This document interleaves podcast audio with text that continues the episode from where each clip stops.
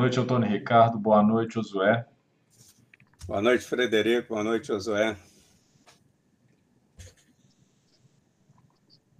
Boa noite, Frederico. Boa noite, Antônio Ricardo. Boa noite, ouvintes. Boa noite, ouvintes. Sejam bem-vindos a mais um Discussarte. Hoje é, caminhamos para o rumo final da segunda temporada, que abarca os 25 filmes da Folha de São Paulo. É, hoje estamos no episódio 21 e filme 21, Mama Roma, o filme de 1962. Pier Paolo Pasolini é o diretor. Como sinopse, simples. Dizem que após anos de trabalho como prostituta, Mama Roma, Ana Magnani, economiza dinheiro para tentar mudar de vida e voltar a morar com o filho adolescente, Ettore, Ettore Garofolo. Garofalo. Pode falar? É Tore. É Tore? Ah. É Tore Garofalo. Garofalo mesmo? Garofalo. Garofalo, né? É o segundo filme do controverso Pier Paolo Pasolini, que viveu entre 1922 a 1975 e foi censurado na Itália por obscenidade. A obra segue princípios do neorrealismo. É, relacionado, quando eu li essa sinopse, eu pensei que o filme seria a la Calígula, mas não tinha nada disso. É. Não tinha nada disso, não tinha nada, não teve nada de obscenidade o filme. Na verdade, o filme é um filme muito lindo, como a própria sinopse diz. É, a Mama Roma é uma prostituta ela, ela era ex-prostituta, né? Quando ela está com o filho, porque ela, ela monta um negócio e tenta, tenta viver é, como comerciante. O filme é lindo, é, é, é, dramático, mas é lindo. Filme é lindo. É, é aquela coisa da, da mãe, ou, ou, eu acho que a mensagem é até maior, né? Os pais tentando dar um mundo melhor do que eles viveram para os filhos, né? E, e o filho, eu acho que pela imaturidade ele não entendeu o que, que a mãe estava tentando fazer por ele. Eu acho, eu acho que ele era muito imaturo. Eu acho que faltou alguns anos para ele entender o que que o que que a mãe estava tava tentando para ele, né? Arrumando um emprego no, no, no restaurante bom, é, o esforço, né? E, e, e, o, o que é lindo no filme é, é que ela nessa ela, ela sabe o, o podre do mundo, como o mundo é podre, e, e ela tenta dar o melhor. É lindo isso, é, esse, esse sacrifício. O final é, é triste demais, né? mas é, é, é o, o, que é bonito, o que é mais bonito no filme é, é uma mulher limitada ela tem todas as, as, suas limitações e depois volta a aparecer o, o cafetão. E, e ela, nessas limitações, tenta dar um futuro melhor para o filho, uma vida melhor para o filho. Acho que ela até mima ele demais, compra moto para ele, né? Enfim. Mas eu acho que ele era muito novo, muito. Não fala quantos anos ele tem no, no filme, né? Mas ela só fala assim: na sua idade, a única mulher da sua vida deveria ser eu. Não, não, não devia estar preocupado com, com essas. Essa outra moça que aparece lá, que ele fica encantado querendo comprar colar de ouro para ela. É, mas é um filme maravilhoso, não tem nada de obscenidade, nada de obscenidade. O filme. Eu não, eu não sei por que censuraram esse filme. O filme é lindo. Não sei só porque, provavelmente só porque a mulher era prostituta, só se for por isso. Só se for por isso, porque não vi nada demais no filme. O filme é triste, o filme é realista, neorrealismo, né? É, dramático. Chega até a ser um pouco novel, novelesco, assim, o, final, eu achei, não precisava ter sido tão dramático como foi, mas Ah, o filme é lindo. A mensagem depois você fica pensando que essas coisas acontecem também, né?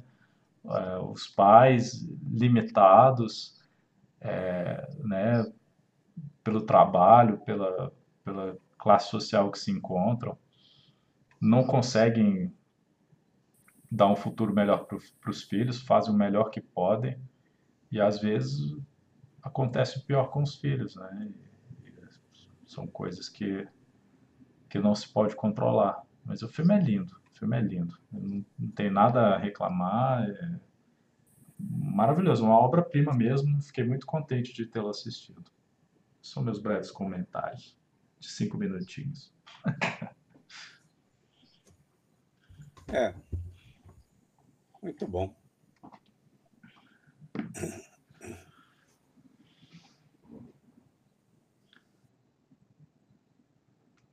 É, Josué. O filme começa começa com um casamento, um casamento bem a italiana mesmo, né? As pessoas gesticulantes, né? E, e o ator trata trata essa, é, é, essa cena do casamento, ele, ele trata uma é, dicotomia, né? Entre alegria e ironia. A mama chega mesmo com a intenção de desfazer, desfazer do, do, do cafetão, né? Com isso a próxima vítima, né? Para ela foi um sossego. Carmine cismar de casar e sair das costas dela. Aí tem aquele jogo, tem aquele, todo aquele diálogo, tem todo aquele diálogo que é transformado em, em música, né? De uma forma bem lírica, de uma forma bem, bem jocosa muito, muito bem feita a cena. E tomadas de cena que,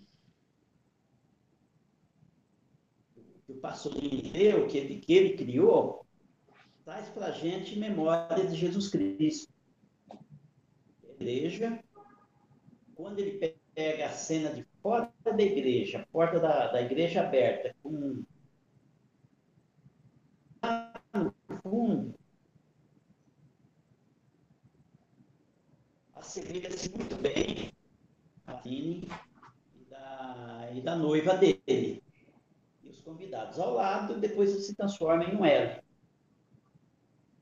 Verdade. Na Santa Ceia. Parece a Santa Ceia, concordo. Ficou bem, bem posicionado como a Santa Ceia.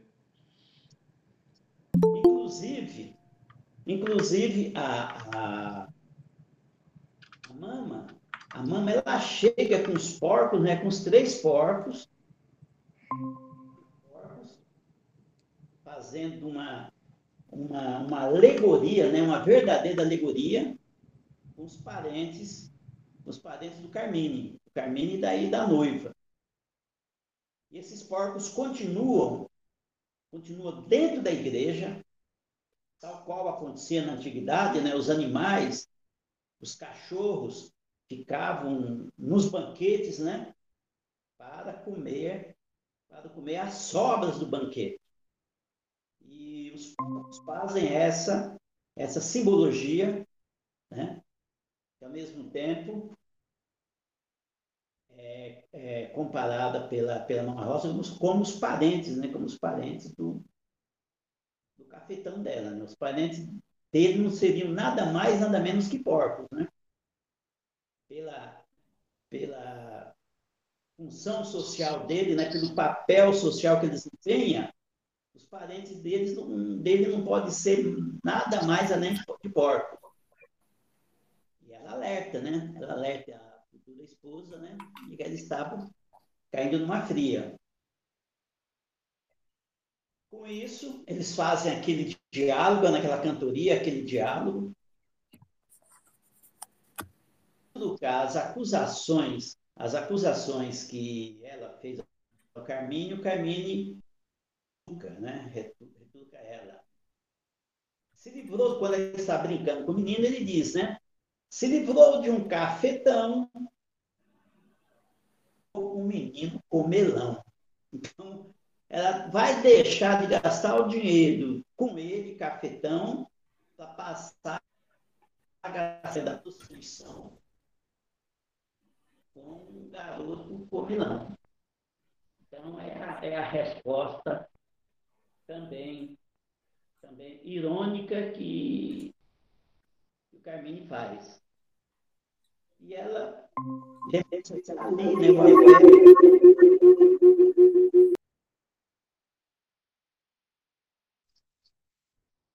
Anos, de, anos depois, né, o filme faz um corte, o filme faz um corte e volta com Héctor, é, é, com 16 anos. Ela vindo de Roma,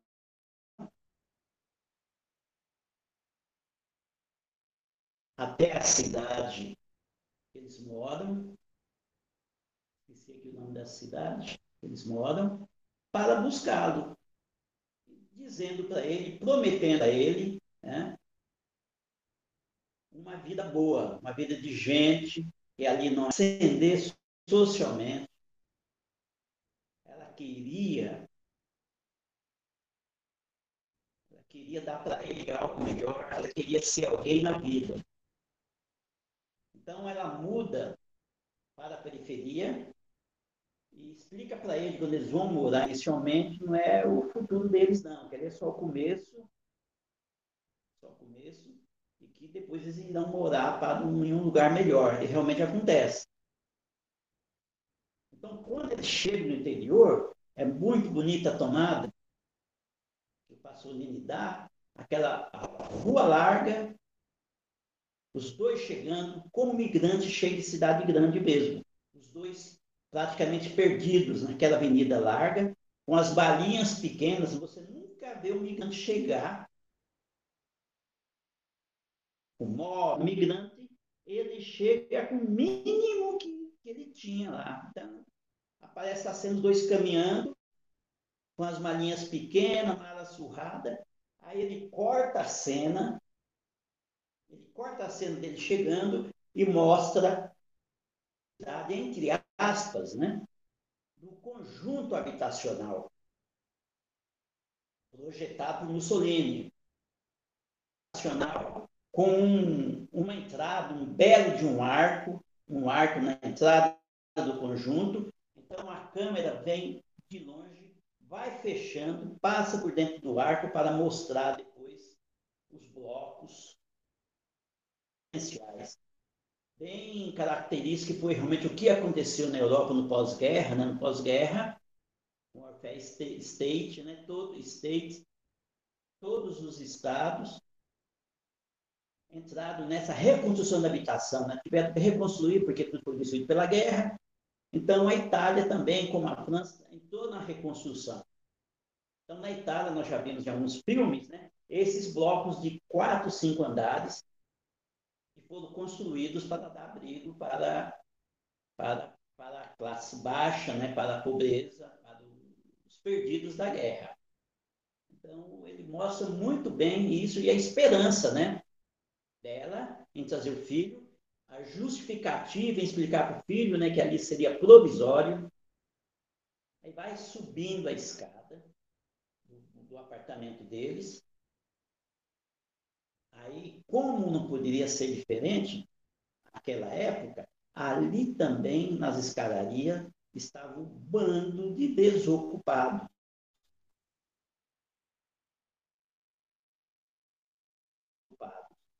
Garotos, os rapazes desocupados, que não trabalhavam,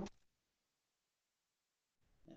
não se sabe por falta de emprego, ou não sei por que, a pressão social, o fato é que é uma, é uma norma nesses filmes dessa época a gente encontrar sempre os rapazes desocupados. Nesse filme não, era, não foi diferente.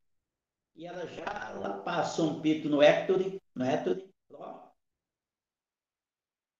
não encoste nesse povo aí, porque isso aí não vale nada. Isso é o povo que você tinha lá na Gerdônia, um nome assim. Depois eu vejo aqui o nome da cidade. Então, vamos para frente, porque esse aqui não é seu lugar. Aqui é provisório, iremos depois para um lugar melhor.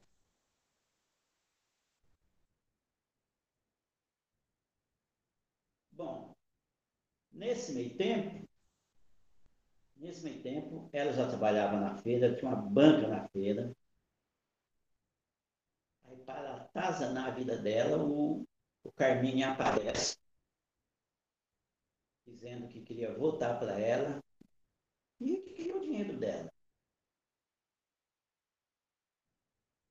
Para ela se virar. Ela se virar, porque ele queria o dinheiro dela, ele não gostou da vida na vida de gente, um bando de caipira, é como o povo italiano tratava quem morava na roça, quem morava em lugares mais simples, éramos, éramos caipiras, misturados com animais, com galinhas.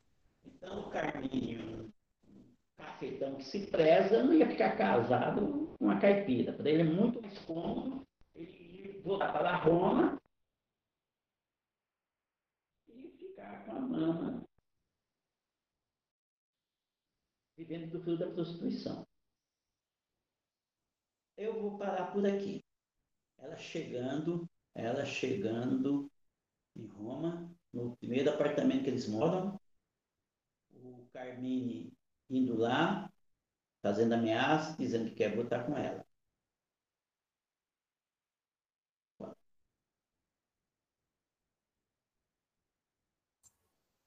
Bom, vou fazer uns comentários ligeiros também. Bom, qual é o objetivo do filme, né? De que que ele trata efetivamente, né? A gente vê assim destacado está ao longo de todo o filme é a proteção filial, né? Quer dizer, a mãe tentando proteger o filho dos problemas do mundo e fazendo com que ele tenha uma ascensão social essa, essa, essa questão aqui é interessante porque, como o, foi destacado aí, ela tem uma banca e arruma um emprego para o filho de garçom. O filho vai trabalhar num bar lá. O que que o, o diretor coloca aqui? Ele coloca o desejo, o desejo social que é aquele desejo de sair daquela vida, uma vida de miséria, vamos falar assim, né? E ter uma ascensão social, ter um lugar, eh, ter uma vida mais tranquila, né?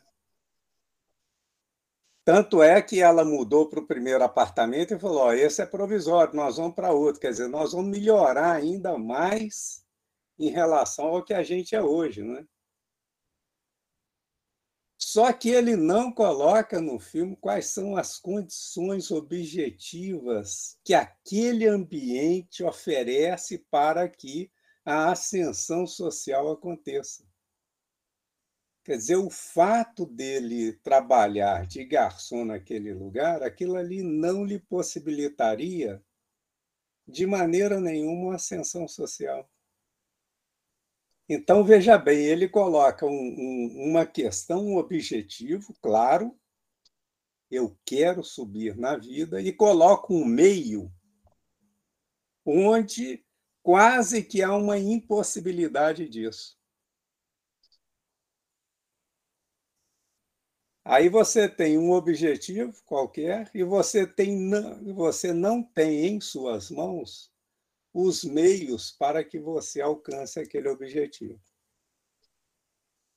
Quer dizer, talvez ela, que, que aí no caso, né, que ela teve que abandoná-lo, por que, que ela abandonou o filho? Ela abandonou o filho para se prostituir, para conseguir dinheiro suficiente para dar uma vida melhor para o filho. Quer dizer, todo o sacrifício que ela fez de sua pessoa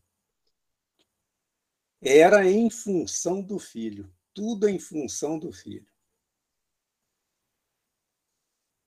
Aí ela consegue juntar algum dinheiro. Ela consegue juntar algum dinheiro, tanto é que vai para aquele apartamento, depois vai para outro. Falei, esse é provisório, nós vamos para outro. Então, esse seria um meio de ascensão social, mas não seria para o filho, né? E aquele emprego ali que foi apresentado, o emprego dele como um emprego de garçom, parecia um negócio assim até meio informal, não sei né, como é que são as condições, as relações entre patrões e empregados na Itália, mas na época o Mussolini já tinha passado e já existia a Carta del Lavoro, né? Então tinha alguma alguma é, legislação a respeito do assunto. Uma, uma, você não acha que essa questão do, do trabalho como garçom é, era o mais adequado para ele naquele momento? Eu acho que ela estava tentando ensinar para ele o valor do trabalho, para ele não se misturar com os vagabundos. Não, sim, sim, é isso mesmo. Só que o que, que ela está falando? Olha, o trabalho, vamos, vamos usar um termo que, que comumente se usa, o trabalho dignifica, né? O trabalho é um meio de, de ascensão tal. Você trabalhando, você tem condições de ter ascensão social. Perfeito, é por aí. Mas, pois é, mas não apresenta nada além, né? Você não tem um exemplo de quem tenha tido ascensão social ali. Posso fazer um corte? Posso ah, fazer um corte? Sim. O, o que eu vi foi que foi que a igreja, a igreja impôs a condição. A igreja impôs a condição. O diálogo dela com o padre é bem elucidativo. Quando ela vai pedir ajuda para o padre, para o padre arrumar emprego para ela, o padre é bem taxativo. Ele coloca ali toda a filosofia da igreja do nada, em cima do nada, não se constrói nada. Deus não resolve seu problema. A igreja não resolve o seu problema. É você quem tem que criar meios para resolver seus problemas. Você quer uma ascensão social? Você tem que procurar os meios. E o padre dá os meios. Que é totalmente intangível para aquela população, que é o que é o quê? Educação, ele, ele é claro tem que dar educação e profissão. Sim. Educação e profissão. Porque lá no contexto da Itália, sem educação e sem profissão, teria que pegar a profissão mais baixa da época, ser pedreiro. Então, o autor, o autor, ele coloca essa coisa intangível para aquele meio social. Ele, através da palavra do padre, ele, eu acho que ele quis dizer que aquela sociedade não tem jeito, não tem como ter ascensão social. Por quê? Para ter ascensão social naquela Itália, você precisava de ser educado, frequentar a escola, primeiro frequentar a escola. E frequentando a escola, você iria arrumar uma profissão. Então, acho que a solução que o autor deu, ele deixou por conta da igreja. Você vai pedir bênção para a igreja, você vai pedir para Deus resolver para você, só que Deus não vai resolver, não. Deus diz para você educar seus filhos e arrumar a provisão dos seus filhos. Deus não se mete nisso. E depois, mais para frente, fora do corte, vamos falar a questão da, da Catedral de São Pedro, que aparece umas sete vezes no. É só esse corte, Antônio, em relação ao que, como resolveu o futuro do, do Época. não, foi um complemento bom. Interessante. Quer dizer, então, é, ele, ele tem, de acordo com essa visão, ele tem duas formas de ascender socialmente. Uma é na inserção social, que é o quê? Arrumar um emprego, trabalhar, ter uma profissão e não se desviar do caminho para outra coisa. Trabalho honesto, digno. Certo. Não é isso? Outro, escola, não existe. Então, ali, aquele meio ele não oferecia, ou se oferecia, o autor não colocou, né? Quer dizer, o que ele mostra lá é o seguinte: qual é o ambiente. às vezes até pela própria condição, vamos falar assim, de inserção no seu próprio meio da figura principal, que é Mama Roma. Talvez Mama Roma não tivesse visão suficiente de que a educação seria o meio mais adequado. Ela ficou com uma perna apenas da, da recomendação, que seria, no caso, o trabalho. A escola não é colocada. Né? Mas não era só, mas não era só a Mama Roma que não tinha visão. A, so, a sociedade ali, ele dividiu em duas partes. A parte baixa, onde a periferia da parte baixa, que é o meio da, da Mama Roma, lá, inclusive lá da cidade do interior também. E aquela classe média baixa, que eu classifiquei como média baixa, que é para onde ela mudou. A segunda residência já é o pessoal da classe média baixa. Eu já falo, os advogados, donos de restaurante, por isso que ela fez, fez a tramóia maracutaia para arrumar o filho um emprego já que já era classe média baixa. Sim. E frequentar a igreja, que na igreja iria ter os relacionamentos já com pessoas do baixo poder, do baixo clero, através da igreja. Então ela sabia, ela não tinha, mas ela sabia que ela estava no fundo do poço, que tinha um degrau que ela tinha que alçar. Então ela tinha que alçar esse degrau. Então a sociedade estava dividida na classe baixíssima e na classe média baixa, pelo que eu entendi. Eu acho que eles tinham tudo para dar certo. Só, só os dois que não combinaram de ter o mesmo objetivo. É, é, a minha leitura é um pouco diferente. Né? Não sei se é para dar certo, não. Tudo para não dar certo. É, tudo para não dar certo. A minha leitura é essa. De... Na, na limitação que eles tinham, porque é o seguinte: ela tinha uma visão de futuro, ela tinha uma visão de, de, de, querer uma coisa melhor. O filho Sim ele gostava de andar com os vagabundos. Sim, ela só não sabia como. Ela tinha uma visão de futuro, ela queria que o filho fosse uma pessoa diferente, ter uma vida diferente da vida que ela teve. Sim. Né, que tivesse uma ascensão social, só que ela não sabia como. É, aí... eu, eu, acho que, que é, é, é, é nisso fica é, eu, eu, acho que eu acho que ela sabia como sim, é pelo trabalho. O trabalho dignifica o homem mesmo. Eu acho sim, que ela, o trabalho dignifica é, o homem, ela, dependendo do trabalho. O problema é que é, sim, mas mesmo, por exemplo, é, mesmo, por exemplo, o menino que abandona o trabalho de garçom e fica sem dinheiro. Ele que abandona o trabalho, aí ela vai falar com ele, você está sem dinheiro. O que que o autor coloca ali? O que que o diretor coloca ali? ele coloca uma pessoa que tem um objetivo na vida, que é a ascensão social do seu filho, e ele apresenta o meio em que esse pessoal está inserido, que não oferece condições para isso. Inclusive ir para a escola. O moleque morava no interior, ela era prostituta, ela não tinha como mandar o moleque para a escola, o moleque não podia morar com ela. É, tudo estava desfavorável. Tô, tô, é, ele, ele, ele coloca uma, uma condição terrível. Quer dizer, um sonho sem meios de realizar.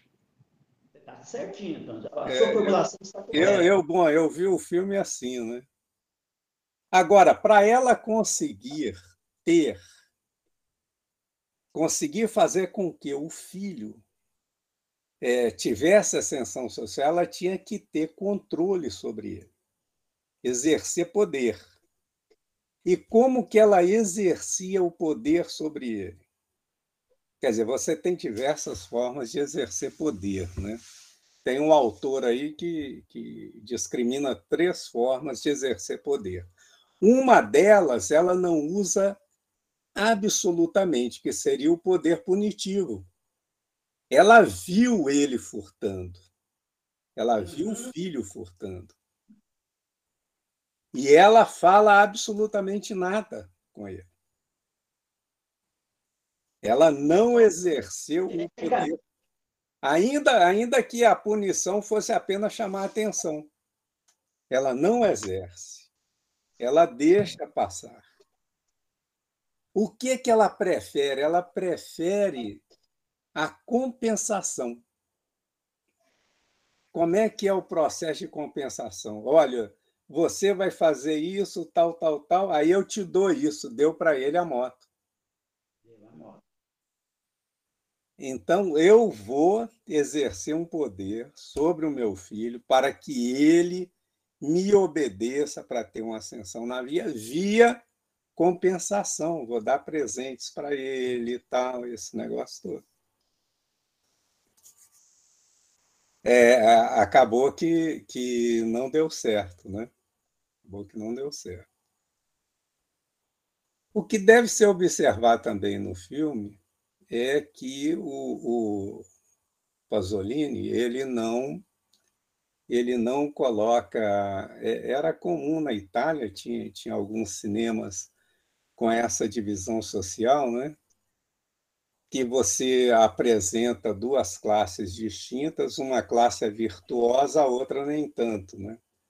Só que ele não coloca isso, quer dizer, a, a classe que ele trabalha tem as virtudes e os defeitos de todas as classes. Não existe uma que é virtuosa e a outra que não é virtuosa. Os defeitos são apresentados, inclusive em relação aos, aos personagens principais. Né? Primeiro, a chantagem.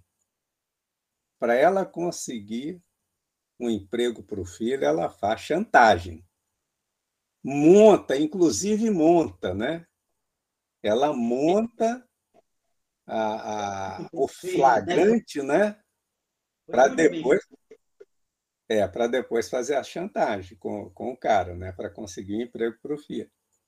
Por quê? Porque o fulano que era do poder, que era da parte, da parte da parte acima, socialmente falando, estava em pecado, não era perfeita. Pois é, estava em pecado, exato. Estava Arrumado por ela, né? Foi um pecado induzido, né? Ali houve uma indução ao pecado, né? Então, ele realmente estava em pecado, induzido por ela e foi chantageado por isso. Quer dizer, o que, que ela fez? Ela induz o cara ao pecado e ainda chantageia por ele pecar uma coisa que ela tinha aprontado para ele. Né? Então, é, ele, ele coloca, ou seja, ela não é tão virtuosa assim, né? Ela, ela tá mais para policial do que para prostituta. pois é. Aí ele mostra o quê? O rufianismo, né? o, o, o cafetão vai e volta, né? o cafetão vai e volta e tal. E ele usa argumentos em relação a ela que ele parece até benfeitor, né? Sim, ele foi vítima. Segundo foi, ele, vítima, vítima, exato. Eu era um menino puro. Isso, é isso mesmo. Eu era um menino puro e virei um cafetão. E virei um cafetão, veja só. Catei seus piolhos. Aí, em troca, você me ensina a ser capitão. Você me ensina a não ter gosto pelo trabalho. Exato, exato. Me corrompeu. Então, vocês vejam que os personagens que vão aparecendo eles têm virtudes e defeitos, né? A gente poderia falar que esse cafetão, por exemplo, foi aquele que auxiliou a sair de uma, de uma extrema miséria, né? Que ele diz isso. Ele fala isso. Quando eu te encontrei, o que que você era, né? Você não era nada, né? Verdade, ele fala isso. É. E depois o furto, né? Que eu já falei, o furto do, do, do, do menino lá que ela não toma nenhuma providência relativamente a isso. Ela deixa passar para, na tentativa de, via compensação, retirá-lo desse caminho. Bom, é um drama, né? O drama, o que que seria, né? O personagem principal, ele ele não consegue se desvencilhar do seu destino, né? Ele tem que cumprir a sua sina. Não existe possibilidade dele dele fugir à sina. O exemplo mais claro disso que a gente tem né, sobre uma, um drama famoso é Édipo, né? Édipo Rei, que quando ele vai lá ouvir o oráculo lá de Delfos, né, os pais vão ouvir o oráculo de Delfos lá, para saber qual era o futuro, que futuro reservava ao filho. E o oráculo fala, né? E ele vai matar o pai e casar com a mãe. Né? Aí o que que eles fazem? Pega o, o, a criança e envia para outro lugar distante, para outro reino distante, para ele não não não acontecer a, a profecia. E o que, que acontece com o Édipo? Com o Édipo, o que, que acontece com o Édipo? Ele faz exatamente aquilo que orar, ou seja, o, o seu destino está traçado. O drama é isso.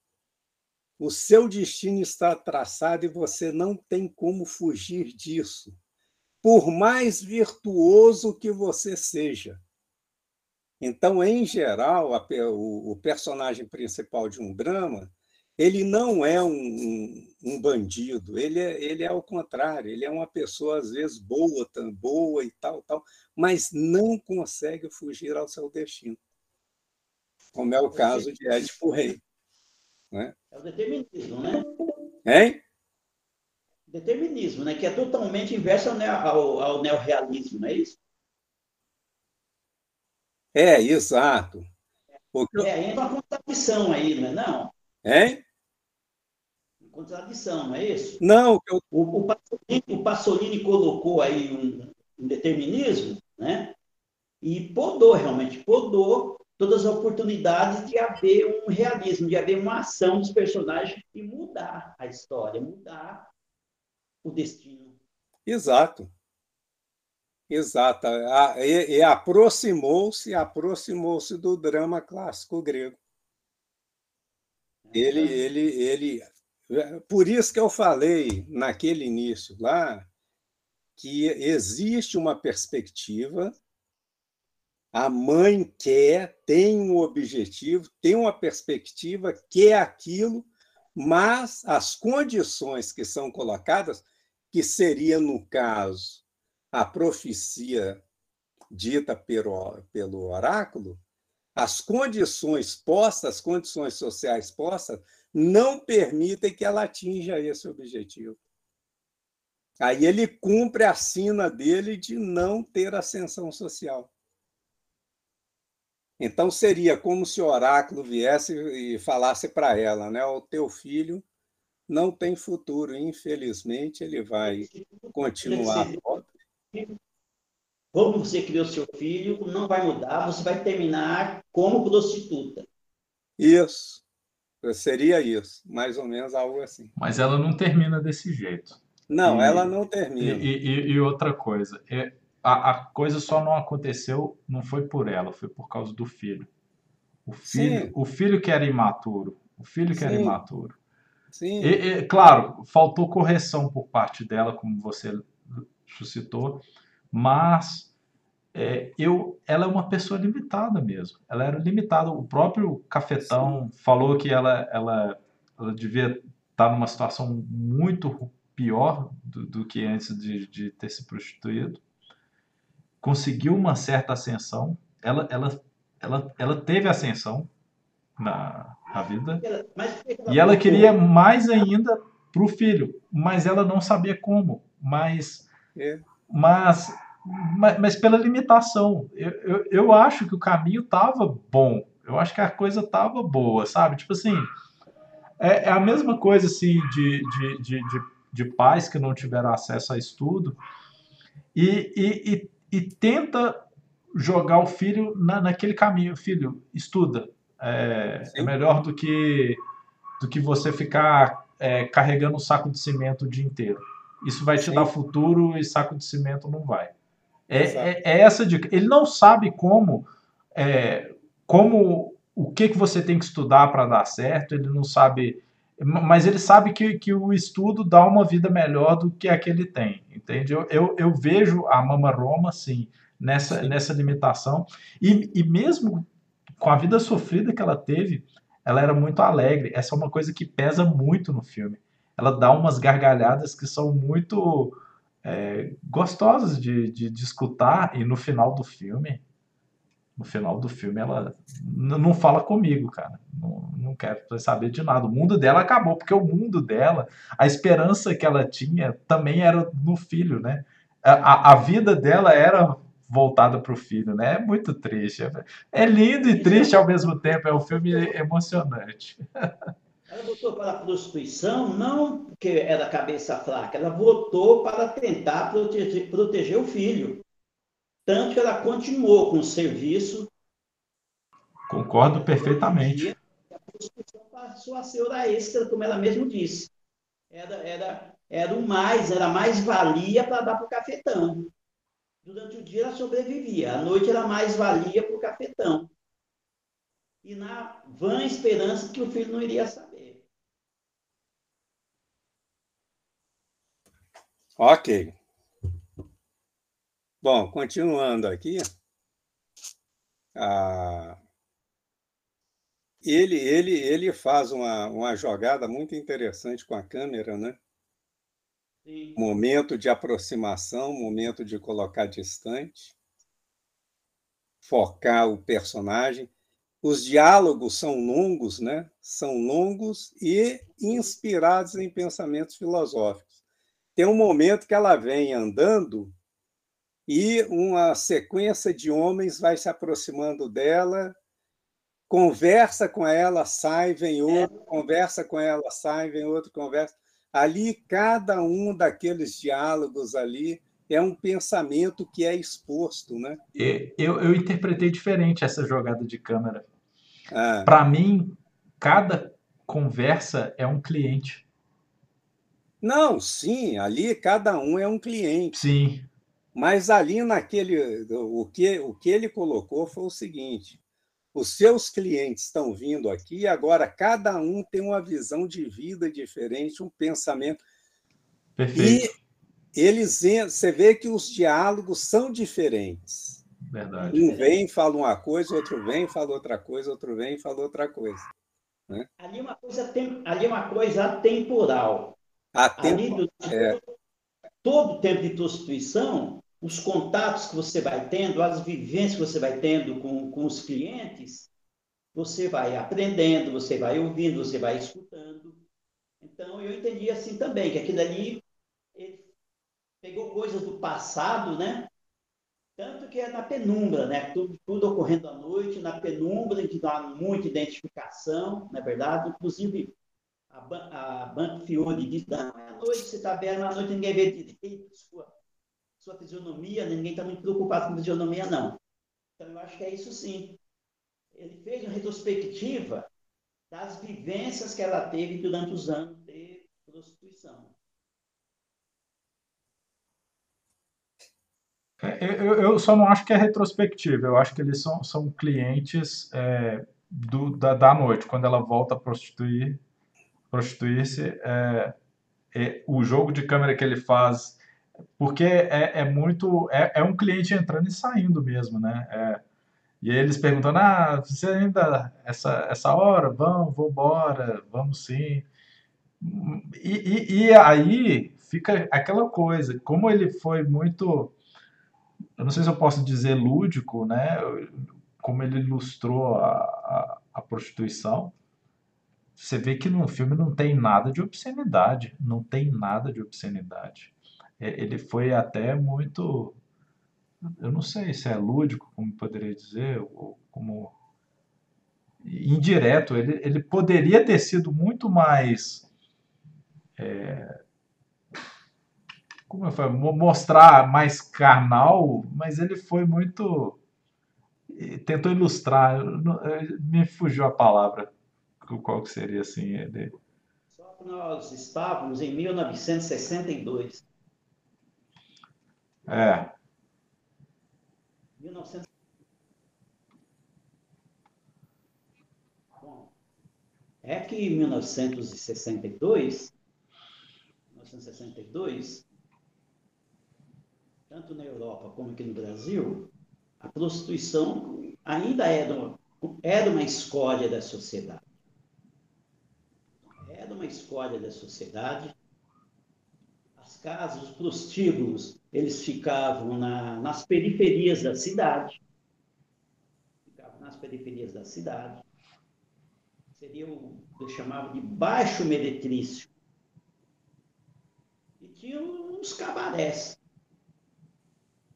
que eram prostituição também, só com nível social mais elevado. Por que mais elevado? Porque havia mais dinheiro em jogo. Era o pessoal da classe média, os ricos, que frequentavam os cabarés. A pobreza frequentava os prostíbulos mesmo, de periferia. Então, era alijado da sociedade, sim. Tanto que na cena do casamento isso fica bem claro. Fica bem claro dizendo para ela que ela não faz parte da sociedade, ela é uma prostituta, ela não faz parte do meio social. E o segundo detalhe, a Bruna, a Bruna, mãe solteira, a mãe solteira também, nessa época, a mãe solteira não é prostituta, mas a mãe solteira, ela é considerada abiscate. O termo usado é abiscate. Quem é abiscate? Não é a que sai com dinheiro, é a que sai com qualquer um. Por que, que sai com qualquer um? Porque qualquer homem, qualquer homem, casado, solteiro, menino, se sente no direito, se sente no direito de sair com aquela, com aquela mãe solteira, porque ela não é mais virgem. Ela é de todo mundo, ela não é de ninguém, ela não é casada. O moleque via de regra, não se sabe quem é o pai, porque era vergonhoso. Os homens não assumiu, não assumiam patriarcado. As mães eram impedidas de dizer quem era o pai. Era muito mais cômodo ela ficar na casa dos pais, o pai ajudar a criar, do que expor o pai verdadeiro do menino. Era muito mais conveniente para todo mundo. E, via de regra, o pai também sumia. Então, enfim, a Bruna era abiscada. Toda garotada dizia que tinha ficado com ela, mas ninguém provou que ficou com ela. Só dizia que ficava com ela. Por quê? Porque ela era abiscate, ela era, saía com todo mundo, era a mulher fácil. É uma mulher fácil. Fácil de quê? Fácil de ir cama, vai com qualquer um. A sociedade não aceitava, a sociedade pisava em cima. Nós temos um exemplo clássico aqui, um exemplo maravilhoso, a Geni do Chico Buarque. A Geni do Chico Buarque é um exemplo, né? É um, é um exemplo internacional do que é a prostituição. De como a sociedade trata Então, em 1962, ser prostituta não era fácil, não, era aquilo mesmo. A dificuldade que ela tinha na vida. Ter que morar longe do filho, porque eu, ah, pelo amor de eu ficar sabendo que minha mãe é prostituta. Por isso que ela foi para Roma. Quando ela achou que estava seguro buscar o filho, que o filho entendesse, ela estava com 16 anos. Então, não foi nada fácil. E para a época, para época foi difícil, foi um baque mesmo. A parte conservadora da sociedade não aceitava mesmo, não aceitava. Mulher tem que casar virgem e quem é puta não presta. Só presta para ensinar os meus filhos, homens, a aprender a vida sexual. Só serve para isso. Prostituta só serve para isso. Para ensinar meus filhos a aprenderem o caminho sexual para quando casarem, eles serem machos o suficiente para desvirginar a esposa deles. Era assim a sociedade, assim funcionava. Então eu acho que nesse ponto o, o Pasolini acertou e não errou não. Eu acho que ele, ele colocou bem a, a circunstância social da época. que não mudou muito para os dias atuais, né? Pelo menos no Sim, Brasil. Só, né? só a embalagem mudou. É. Fizeram maquiagem, maquiaram. A verdade é isso, né? É. Fizeram a maquiagem. O filme, o filme eu, eu, eu, eu apaixono mais por esse filme quanto mais eu penso nele, assim, sabe? Eu assisti, achei bom filme, mas eu, eu começo a ficar mais apaixonado pelo filme com o longo do tempo, sabe? Acho que foi, foi bom é, não ter acontecido o Discussarte na semana passada, porque eu fiquei pensando mais no filme e, e gostei mais ainda do filme do, do que se eu tivesse discutido na, na semana passada. Roteiro? Retoma aí e depois eu, eu dou mais alguma coisa aqui. Pode continuar no seu roteiro. Ok. Bom, aqui eu venho a, a, leitura que eu fiz, né? O palco é a periferia de Roma. E o centro de Roma aparece ao longe. Como o Josué falou, aparece umas sete vezes, sete oito vezes. A catedral toda imponente, como sempre, né? Como sempre, a catedral lá de São Pedro, né? Está lá, lá no centro de Roma. O que que o que, que o Pasolini, a meu ver, na minha leitura, o que, que ele diz com isso? Ele colocou uma situação de, de, de expectativa, tentativa de vida, tentativa de melhora e tal, põe um ambiente social inóspito para que a pessoa consiga esse objetivo. E na, na parte da filmagem, nessa, nessa nessa perspectiva que ele coloca, ele põe Roma lá longe. Ou seja, esse sonho que você está tendo ou é impossível ou é muito difícil para você atingi-lo. Veja a distância que as coisas estão de ti. A igreja, Pois é, tá, tá, tá uma distância imensa, né? Então, é, a fotografia deixa isso bem claro mesmo, realmente. É, pois é, exatamente. É, a, a, essa fotografia lá insistente é uma fotografia insistente mostrando, olha a quase impossibilidade, vamos colocar assim. Né? Bom, e os moradores lá daquela região, como eu disse, ele, ele, não, ele não é condescendente com ninguém, eles têm virtudes e defeitos. Mama uhum. Roma tem virtudes e defeitos, o, o, o Cafetão tem virtudes e defeitos, a Bruna tem virtudes e defeitos, né? Todo mundo, quer dizer, ele coloca uma condição humana assim a todos os personagens que aparecem, sem, sem distinção. Né? Aí vem algo que eu senti no filme, que o Frederico insistiu, que é uma parcela do existencialismo. Que nós vimos lá, né? o existencialismo, lá, Kierkegaard, né? Kierkegaard. Que é o seguinte: o personagem se faz, a pessoa é obra de si mesma a pessoa se faz. No caso aqui, ele coloca a pessoa na, na, na, na figura do filho lá, com duas pessoas tentando construir o futuro, mas as opções do filho, ou seja, o existencialismo, ele ele é quem toma a decisão correta, não é ele quem toma a decisão. Então, o fracasso, como o Frederico colocou, o fracasso deve-se, em grande parte, às opções que ele fez. Então, aqui. Aqui. Hã?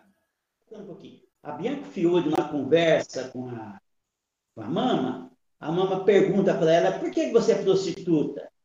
Ela responde: Pô, faz, você é muito mais que eu, muito mais que eu, 30 anos mais que eu, você não sabe a resposta? Você é o que você construiu.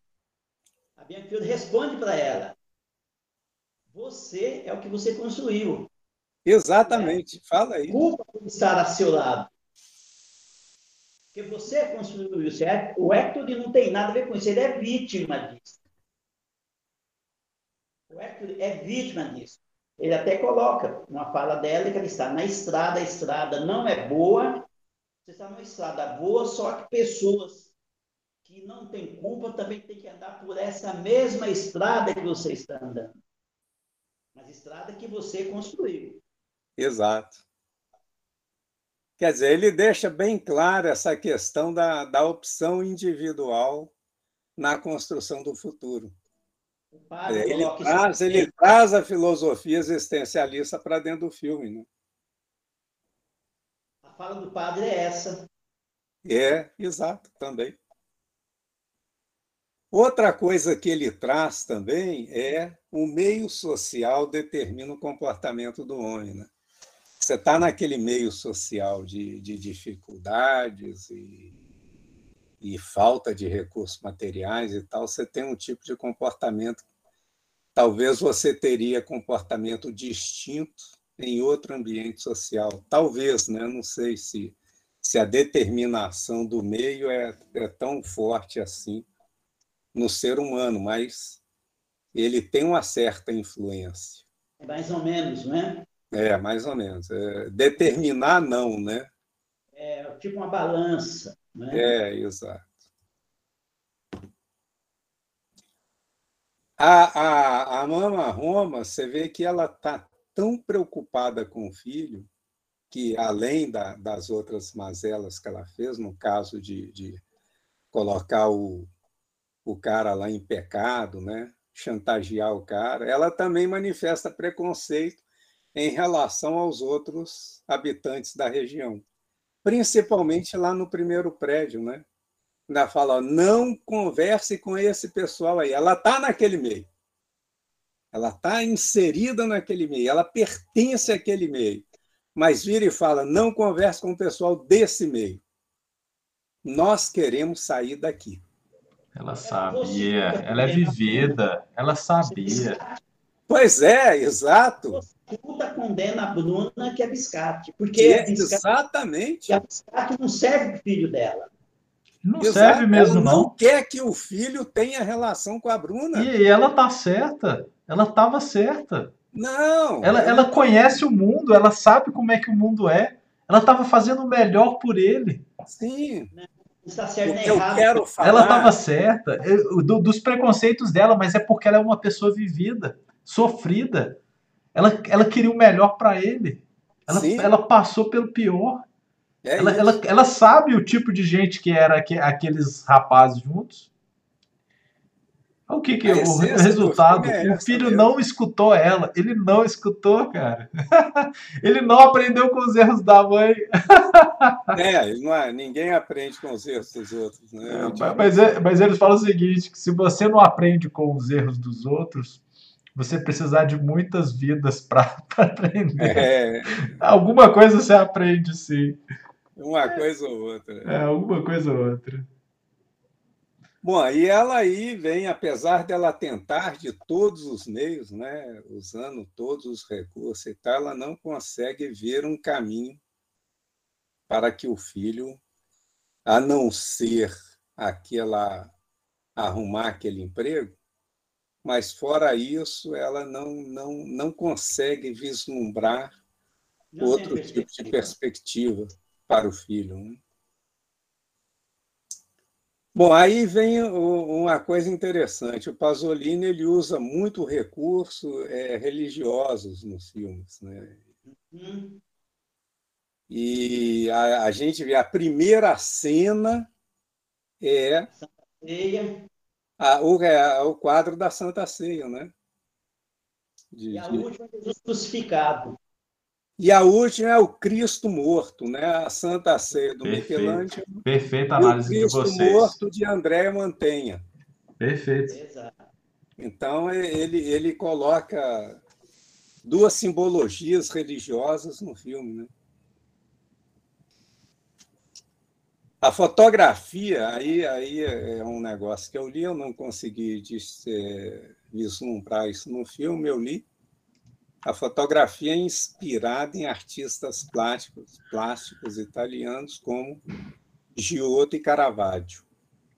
Caravaggio eu não sei, porque o Caravaggio ele usa muito assim o claro escuro, que eles falam chiaro escuro, né? obscuro, chiaro obscuro. É, eu eu não, não consegui vislumbrar isso aí no, no filme, não, mas é uns, uns comentários, uns comentaristas colocaram isso. A igreja é muito presente também no filme, né? Sim, sim. Muito forte. Muito né? presente, muito forte. E a Mama Roma também, muito, muito católica, né? Isso, A exato. cena, a cena que. Ce- É bem Pasolini mesmo. A cena em que o Héctor, Héctor presenteia a Bruna com, com a Madonna. Inicialmente ele olhou para os seios da Bruna, sentiu desejo. Depois ele dá de presente, dá de presente a Madonna para a Bruna. A Bruna coloca no pescoço.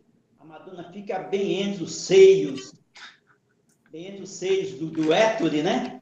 E ele vai e, e- e- debruça, debruça nos seios da, da Bruna e em cima da Madonna, não é isso? Aham. Aqui o Pasolini faz, aí vem a repressão, que é a catedral lá no fundo novamente. Corta, corta a cena e põe a catedral, dizendo isso é proibido. Isso é pecado. É. Bom, aí, para eu terminar minha participação aqui, eu falo que o filho cumpre a sua sina, ele morre na prisão, né? Então, aqui o drama grego está completo, com a, a morte do, do, do personagem, né? E a Mama Roma sente, né? Ela está trabalhando, é, é esse instinto que a pessoa tem é muito interessante, né? Porque ali ela soube que o filho morreu.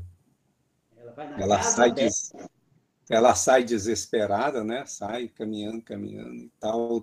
E toda a população atrás, o que foi Mamarroma, o que foi Mamarroma, ela vai lamentar a morte do filho, né?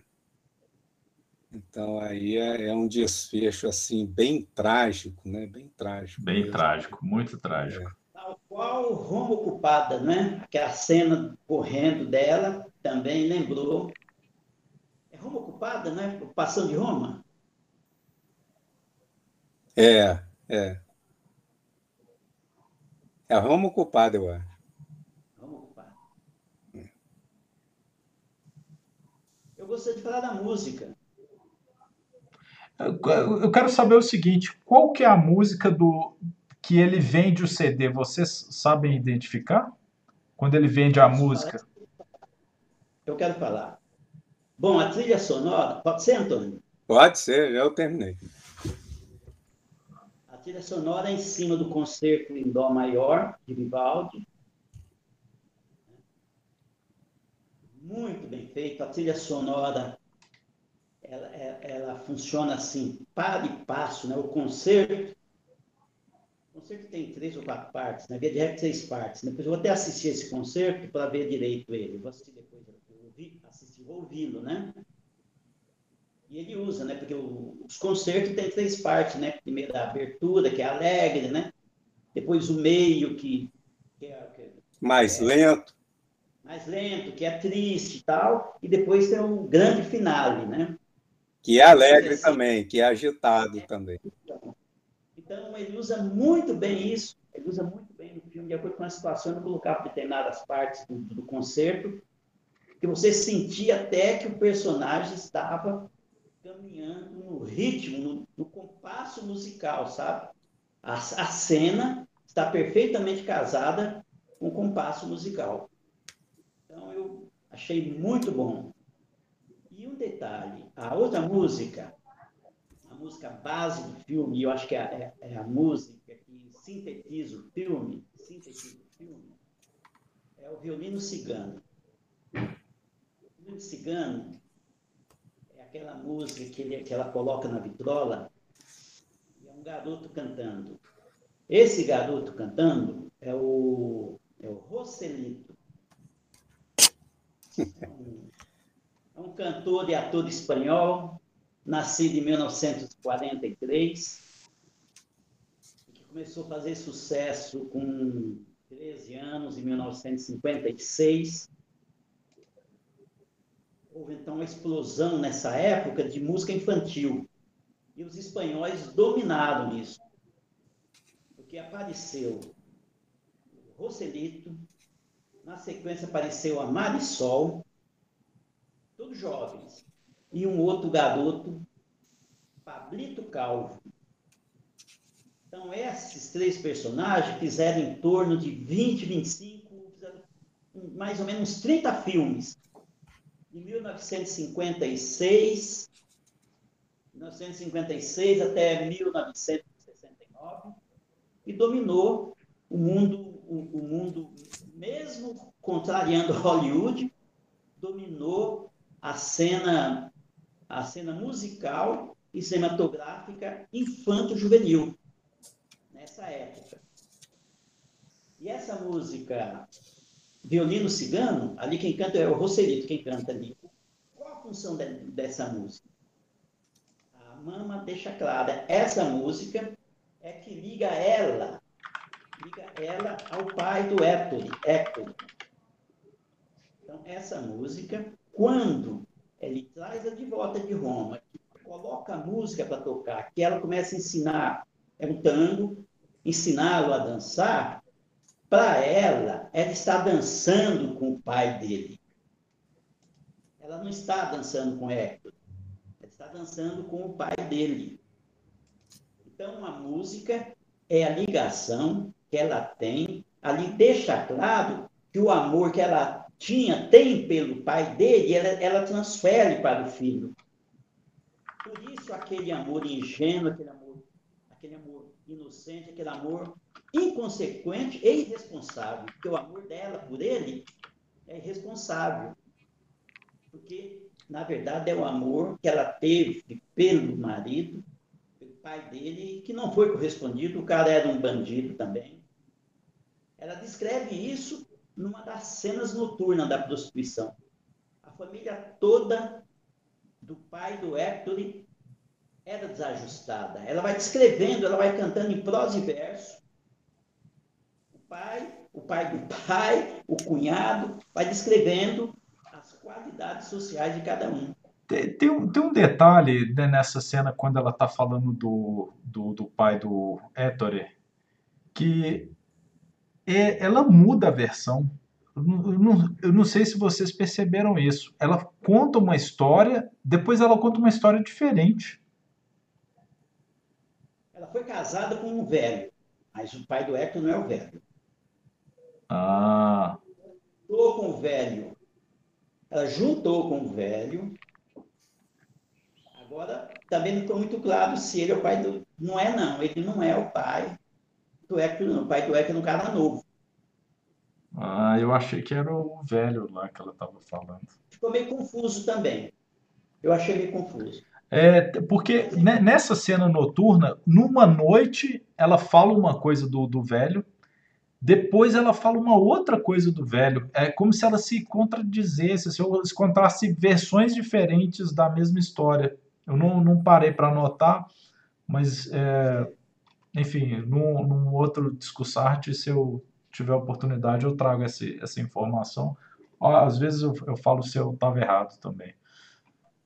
Mas, enfim, a música Violino Cigano representava o pai do Hector. E por isso ela tenta transferir, tenta, né, transfere para o Hector o amor do pai dele para ele. Né? Então, quando. Então, vejam bem, então, quando o Hector está perdido, né, porque quando ele vai vender, quando ele vai vender vai vender o disco, ele estava perdido, ele estava numa encruzilhada. Ele sabia o tanto quanto aquilo representava para a mãe dele. Tanto que ele fica hesitando dentro do apartamento. Ele está numa ociosidade danada. Ele não tem o que fazer. Ele não tem rumo. Ele não tem caminho. Ele não tem meta. Aí ele pega o disco, ele pensa se vai fazer aquilo e resolve fazer de uma maneira inconsequente. Então, o, o autor colocou muito bem a maneira como ele sai. Ele saiu assim, atropelando, assim, com quem diz, eu não quero nem pensar nisso, eu vou fazer e pronto. Eu vou fazer e pronto. Né? Eu refleti, também não quero pensar, não. Eu vou vender e pronto. E, e toda a coreografia dele deixa claro isso. Ele resolveu mandar as favas, o sentimento da mãe dele, ele mandou as favas, o sentimento da mãe dele Aí é uma série, maravilhoso a câmera, ele chegando lá na, na Rua da Contravenção, ele chegando na Rua da Contravenção, a câmera caminhando, ele caminhando no meio daquelas pessoas perdidas, ele é chamado, ele é evocado pelo, pelo infrator mor, ele se faz por difícil, vai até lá na frente, dá uma meia volta numa cena maravilhosa, ele ainda estava indeciso se a vendeu. Ele estava sendo corroído. Vendo ou não vendo? Foi o tempo de ele organizar o pensamento dele. Aí ele volta. O rapaz pergunta, é uma pergunta que você tem, tem um disco. Ah, mas, mas, não, a gente lá em casa a gente nem vitrola a gente tem. Ele voltou com um pensamento organizado. Ele precisava ter uma organização do pensamento para se livrar da culpa. Ele precisava se livrar da culpa. Vende. Aí, quando, olha bem, o, o Pasolini foi muito sábio ali. Qual o nome que ele deu para o, o trambiqueiro? Fulano de tal, o trovador. O trovador bico doce, cantava, alegrava todo mundo. Eu sou trovador, eu já fiz muita gente rica comprando as muambas, coisas roubadas, tudo. Então, quando o trovador coloca, coloca para tocar o violino cigano, a rua parou. Rua parou. O povo ficou todo embevecido, todo mundo solitário a solidão daquelas pessoas, a solidão daquelas pessoas virado um ouvido só, um só ouvido para o violino cigano. Aí daquela tomada, passando para todo mundo, comovido, ouvindo a música. E o Héctor vai embora, né? Vai embora a caminho das inflações, né, que ele já estava decidido a fazer. Então ele jogou para trás o sentimento da mãe dele, né? Não, eu não quero saber disso, não, eu quero o dinheiro mesmo. Então eu achei muito sensacional, por isso que eu acho que essa música, O Velhinho Cigano, foi ali o ponto de inflexão ali do filme. E na época a música era sucesso. A música era sucesso na época. Essa cena da dança que você colocou, é um dos elementos de, de, de censura do filme, né? Porque eles viram na cena uma como ela associava a música ao marido e estava dançando com o filho, eles viram na cena uma relação incestuosa, né? Então aí é, por isso que Agora, foi incestuosa a relação. Agora você não pode, você vai condenar o incesto, eles condenaram o incesto que foi relação incestuosa, foi mesmo. O sentimento dela é de uma relação incestuosa. Pois é. Aí, aí, aí é um dos motivos para. A pessoa condena o incesto, né? A censura condena. É, pois é. Foi um, um dos motivos. Não é? Eu, eu vi desse jeito. Eu vi desse ah. jeito. É, mas eu acho que só fizeram isso porque no papel ela era uma prostituta, né? Se fosse uma, não, se fosse uma, uma, uma rainha, não ia ter nada disso. 13 né? anos que ela não tem filho. Você 13 anos. Não é isso, Antônio? Ele estava com 16, 13 anos que ela não viu o filho. É. Que não convivia com o filho. Você, você trouxe para o filme elementos assim de, de, de, de, que colocam alguns virtuosos de cabelo em pé, né? Sim. Então, por exemplo, você trouxe para o filme como, como personagem principal uma prostituta. Aí você coloca a prostituta com a relação incestuosa. É. Aí você traz como salvador da prostituta um cafetão. Salvador Sim. e, ao mesmo tempo, massacrador, né? É, o conformismo dela em aceitando. O conformismo em aceitar. tudo isso, né? Na época, isso era um horror. É, você falar, você falar de princesa é uma coisa, né? Você falar de faxineira é outra. Quer dizer, a gata borralheira, apesar de tudo, era uma princesa, né? Ela não era gata borralheira nada, né? Então, o filme traz isso, né? Quando começaram a filmar pessoas de periferia, causou um certo impacto, né? Antes os heróis eram todos da pessoal mais abastado, né?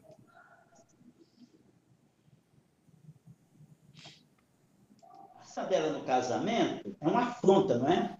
É uma afronta à igreja, claro. É da igreja, entrar dentro da igreja com o salão lá com os porcos, né? Com porcos. Isso. Aquela berraria dela mesmo, né? Ficar Sim, o escárnio dela. Escárnio. E ela representa muito bem, né? Ela trabalhou muito bem, né? Ela, como sempre, né? É. é. Cada vez que eu a vejo, eu começo, eu começo a, a falar, nossa, Sofia Loren, tadinha. É, não é bem assim. Né? Sofia Loren é acompanhada por Hollywood, né? Ela não. É, não, não chega Ela é boa também, né? Hein?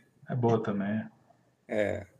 Só é ótima, só foi apadrinhada, amadrinhada por Hollywood, né? Foi. Amanhã não foi. Foi, é. A diferença é só essa. É porque a é, Sofia é mais é. bonita também, né? Bem mais, né?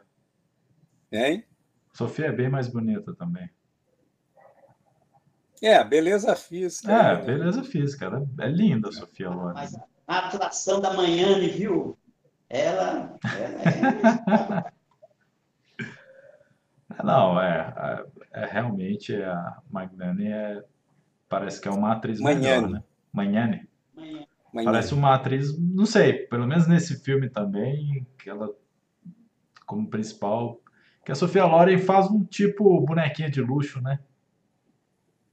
Parece um pouco a Audrey Hepburn. Não sei é, se vocês sei. concordam ou não, mas tudo bem. É a minha não. opinião. Aí fica difícil fazer comparações, porque, quer dizer, a Ana Manhã é uma atriz extraordinária. Ela é extraordinária mesmo. Agora, a Sofia Loren tem um filme que, que é com a da Sofia Loren, que ela trabalha, que ela tem um desempenho extraordinário, que é um, um dia muito especial. Una giornata speciale. É, é um filme assim. A, a, a, o, a forma que ela representa parece uma Manhane. Aí, tá vendo? É, parece uma Manhane. Ela fica. Ah, é legal. Eu, eu também não vi todos os filmes da Sofia Loren para falar isso também, realmente. É. Eu tô, tô, tô julgando muito cedo. Não, tô, nós tô, tô parecendo um Ettore. Nós vimos os Girassóis da Rússia, ela tem uma, uma representação também muito boa. Época, muito boa, muito boa, mas é, é, é, é, o, o, papel dela é comedido como, como os papéis da, da, da bonequinha de luxo. É isso que eu falo. Não é um é. papel tão como o da Mama Roma. Enfim, é, atriz, né? atriz Mama Roma também.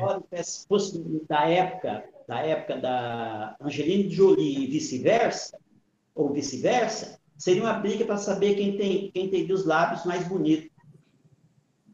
É. é. é. Pode ser. Pode ser. É. Bom, eu, eu terminei aqui meus comentários, acho que deu uma, nós demos uma, uma visão bem interessante do filme, acho. Penso. Achando aqui o ano da composição da música. Violino cigano?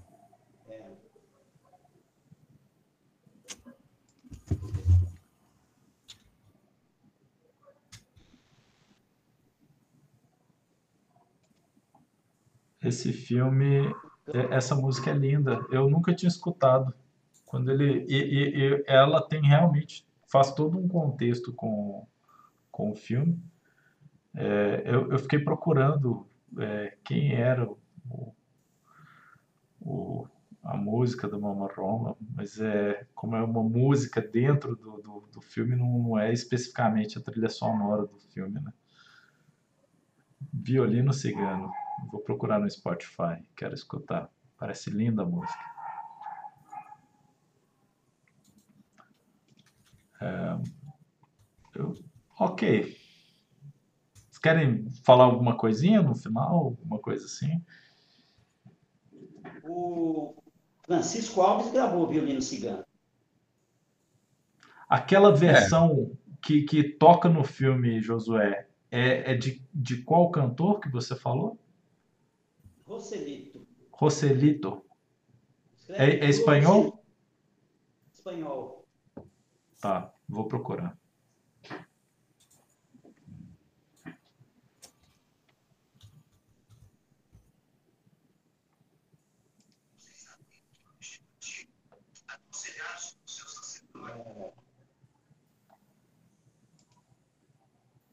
Estou satisfeito.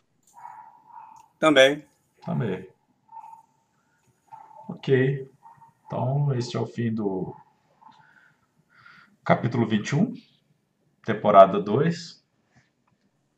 O próximo filme, deixa eu me ver. Acossado, Jean-Luc Godard.